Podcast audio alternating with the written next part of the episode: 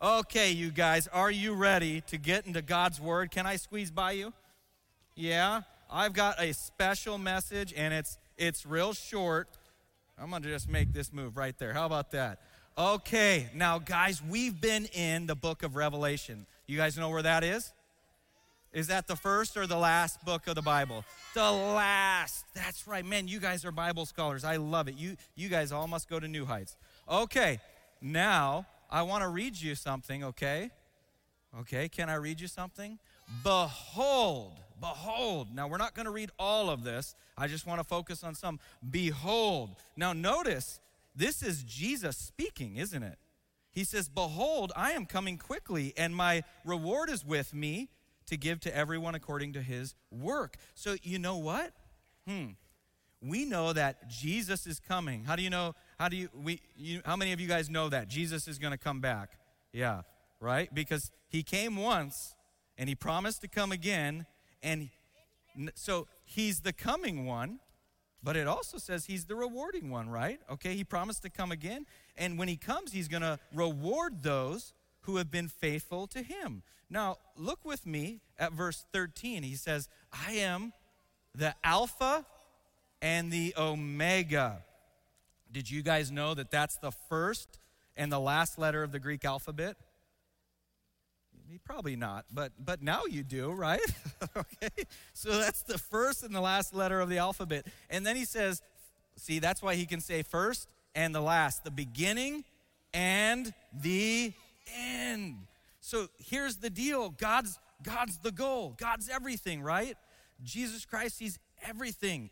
He's the end game. Do you know what that means? Everything that we do in this life, we do for him, right? Yeah, okay, you guys are following me. Now, did you know that these are terms for God? These are like names, right? They're terms for God. In fact, in Isaiah 41, Isaiah 44, Isaiah 48, they all call God in heaven Almighty God. The first, the last, the beginning, the end. All right? Now, those are names for God. Did you know I have a name? Any of you know my name? Justin. Any of you know my middle name? Yeah, my name is Just. Even Liam doesn't know. My name, even though he's named after me, it's okay. My name is Justin Jonathan Hanson, and I was named after my grandpa. Now, I had other names growing up. Are you ready for them? So I was called Justin. My dad called me Jesse. My grandpa called me Jay. I know, that's how I felt. The, the, the look that you just gave when I said Jesse was how I felt every time he called me that. My grandpa called me JJ. Justin Jonathan, right? And then I had some family members call me Jonathan. And then I had names at school too. Small fry. Yeah. Mini wheat. Do you know why they called me that? Can you make can you take a guess?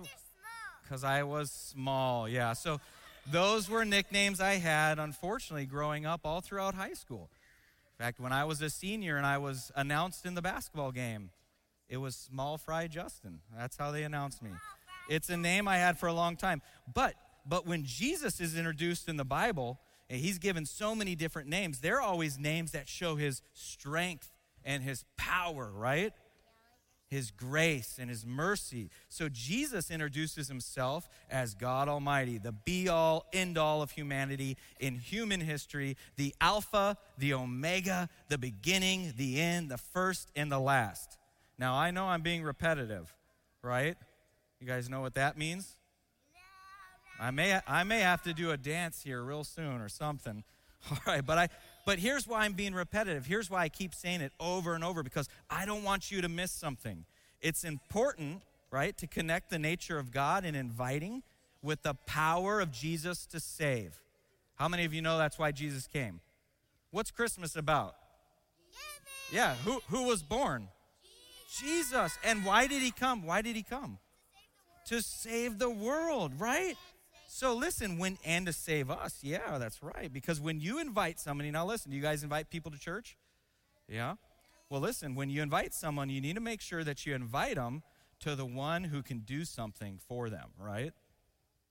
The reason we invite people to our church, whether it be our English fellowship or our Spanish fellowship a small group, kids ministry, or even our youth gathering, the reason we do that is because ultimately we want to invite that person to Jesus Christ, right?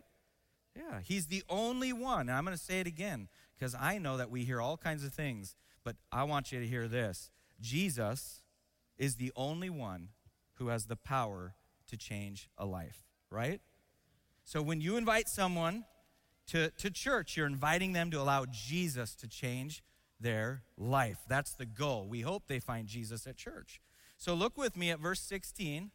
Okay, I want to read something. Verse 16. Hold on, buddy.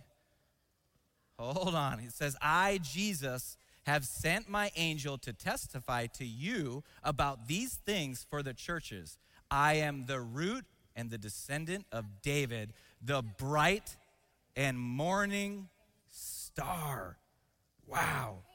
That's incredible. Now, I don't know if you know this or not, but the ancient Hebrews used the word or the description of a star to refer to a person. Did you know that? Hold on, buddy. I'll, t- I'll tell you what. So it's kind of like what we do today. What's a star? If I say somebody's a star, what do I mean? That is a star, but pretend you don't see that right now. When I say there's, there's a star, what do I mean? Sometimes we call bat. You're too smart for me. What about what about like LeBron James? Yeah, some people some people would consider him a star, right? Now, it reminds me of something I saw when I was in Hollywood, California. Now, let me tell you, how many of you guys know where California is? Yeah, yeah some of you. Where's California? The other, the other side of it feels like that sometimes, and if you go there, it really feels like it. Now, let me tell you something though. My family originally comes from California. My great great grandpa, at least on my dad's side, he came from Norway and he came into Southern California and he settled around Los Angeles. So I even have a brother who lives in Los Angeles. Can you guys say Los Angeles? Los Angeles. All right, now I want to show you something, a little bit about California, okay? Wow, see, this is what California has. Do you see this? What's that? You want to live there? I feel you, buddy. But that's the edge of North America. Okay. That don't do that. Okay, that is a beach. So Southern California has oceans. Isn't that incredible? You guys like the ocean? Do you guys know what the ocean is living in Cincinnati? This is my son, by the way. Let's not touch the screen, okay? All right, what's that? What's that? In and out. You know your pastor loves food, doesn't he? Yeah, he loves, what's his favorite food? Do you guys know? Hot dogs? As long as it's in a bun with skyline chili. That's right. But uh, skyline chili is my favorite. But I'll tell you what, when I'm in California, I like a good hamburger. Okay, shh. Oh, what's that? Surfing. Did you know that this is what my brother does all the time? How about that? He gets to surf. Oh, who's that? You guys might not know who that is. What? Who's that? That's Pastor Chuck Smith. California is the home of Calvary Chapel. You guys are so excited. I just see it. Can you not? Okay. Mom, come get our son. now, you guys, you guys know Pastor Pastor Chuck Smith really influenced me, your pastor. He played a big part in my life and what's so neat about Pastor Chuck is his ministry started in California and it went all over the world. Isn't that cool how God does that? You guys know that God wants to use you to do really incredible things for God's kingdom. That's pretty cool. Oh, what's that? What's that? Five. Okay, yeah, don't touch. Five time Super Bowl champions. Wow. So, so that was just for Enos. So, yep. So, so California has a football team too. Okay. Oh, what's that? What's that? John Wayne. But what is that? What What is his name on? That, there's a star, right? Did you guys know? Let me tell you something, okay? Here, focus on me. Should I do a dance? No? Okay. Let me tell you something. Did you know there are there are 2,500 plus stars on the sidewalks of Hollywood?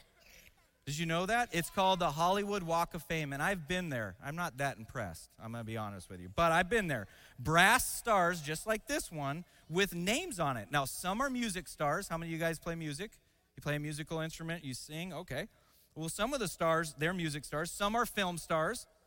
And that Hollywood Walk of Fame is visited, listen to this, every year by 10 million people around the world. That tells you something about our world, right? All these people traveling to see all these celebrities or so called stars. Have you ever wondered how you get a star in Hollywood? You ever wonder how? All right, Liam says not at all. Okay, well, that's good. Now, just in case you ever want to, this is what you have to do. There's three criteria. How many? Three criteria that you have to meet before you can get a star. I'm going to tell you. Number one, you got to produce something iconic. You guys know what iconic means? You got to produce something pretty neat, pretty, pretty amazing. Shh. Okay, number two, you have to wow the selection committee. So you gotta you gotta wow a group of people that are gonna say yes or no. And number three, number three, you have to pay thirty thousand dollars for the brass star and the upkeep, and that's just for a few years. And then you got to keep paying for the upkeep. All right, so you got to produce something iconic. You got to wow the committee, and you got to cough up thirty grand, and and that's how you get a star. Now, here's what I want to say to you: one day, and listen real carefully. One day, all the world who? All the world will see that Jesus Christ is the ultimate star on the stage of human history, right? One day. And I'll tell you what, he qualifies. Can I tell you why he qualifies? Because he produces something really iconic. He produced the salvation of all the world. What does that mean? He, he, he gave you guys an opportunity to be saved. Isn't that amazing? The whole world. So he, so he produced something pretty iconic, don't you think? Salvation. That's amazing. He also paid the price. You guys know the price he paid, and it was a lot more than 30,000. He paid with his own life, right? Yeah, with his own blood. He bought you with his own blood. And he's going to wow, he's going to wow the committee one day. That's why the Bible says this. Every knee, how many knees? Every, that means everyone, right? Every knee will bow and every tongue will confess that Jesus Christ is Lord to the glory of God the Father. He's the star. Who's the star? God, right? He's the bright and morning star. He's the one who changes people's lives. And I love that description. He's the bright and morning star. The morning star is what you see in the darkest part of the night just before the dawn. It's a beautiful description of Jesus. It's like beginning a brand new day. Don't you love it when the sun comes out and you can see you have a bright future because you had that encounter with Jesus. Now, guys, listen. Listen, I grew up in a city that had no sunshine. I grew up in a city called Seattle. Yeah, and it had no sunshine. In fact, on average, the city of Seattle, and it's beautiful, by the way, I love growing up in Seattle. Seattle had 150 days of rain. Say that 150 days of rain. That's 41% of the year we had to have rain. And guess what? The city of Seattle has an average of 71 days of sunshine. Only 71 days. That's just 19%, you guys. That's not a lot of sun, right? Did you know that sometimes, did you, did you guys know that sometimes not having enough light can, can cause health problems? I'm losing you, aren't I? I gotta, I gotta speed this up. I've been there. I've seen these faces every Sunday. Uh, all right. Now, here's the deal it's because sunlight is the fuel of life, right? The energy from the sun regulates and maintains everything on earth. So, growing up in the Pacific Northwest, I experienced light deprivation. Can you say that? Light deprivation? Man, you guys are so good. And did you know that experts will tell you that it's because there's less lights and there's lots of clouds that it affects somebody's personality sometimes? There's mood swings, there's even depression sometimes because of it. And they'll call this seasonal affective disorder. Can you repeat that? Yeah, there you go.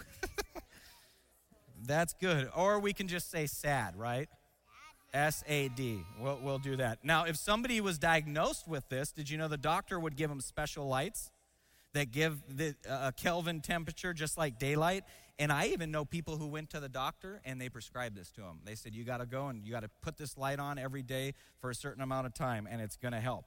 So, all to prove this. Are you ready? Repeat after me. People need light to survive.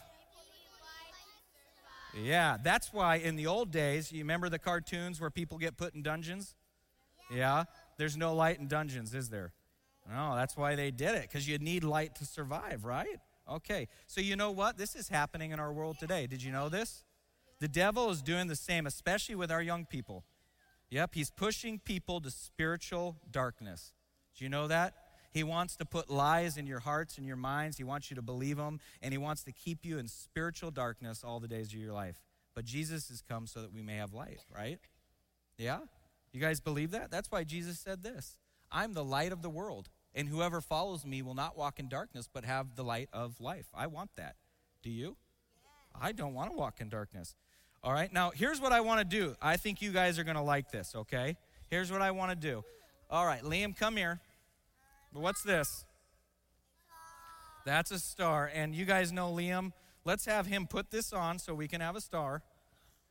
Yeah, and while he's doing that, while he's doing that, Enos thinks that star looks better than that San Francisco jersey.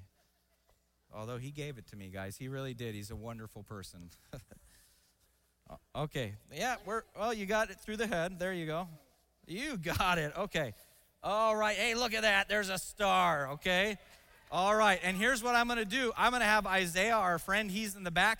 He's going to turn off all the lights here on stage. We're going to turn off all the Christmas lights. Everybody's going to hold real still cuz it might get dark, okay? Cuz I want you to understand how important light is, okay? All right. And I'm going to have the sound team turn off all the lights all the lights. I don't know if we'll be able to do everything, but we're going to try. Oh, look at that. And look at this. So, even though we have a window showing lots of lights, I still want to show you something. Do you see that? Do you see that? Yeah. So that lights up no matter where I'm at. What about if I walk down here? Can you still see it? Can you still see it? Liam, you don't jump around because you're going to fall and that won't be good. See that? Maybe that was a bad idea. Look at that. Look at that. See? You guys see the light? No matter where I go, you see the light? All right, you understand that? All right, Isaiah can turn our light back on. All right, here's the deal, guys. Here's the most important part. Are you ready? If I know I've gone along, your pastor's long winded, and I'm closing right now, I'm rounding third base.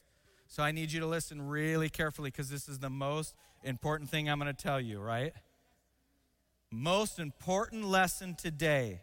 I need all ears to listen really good for me because you don't want to miss this part. Last week, we learned that God's an inviting God. He invites everybody to the table. That doesn't mean everybody will go to the table because some people won't accept this invitation. But God invites everybody to the table. It's He and only He who can forgive sins and change lives. Do you guys know that? Who can forgive sins and change your life?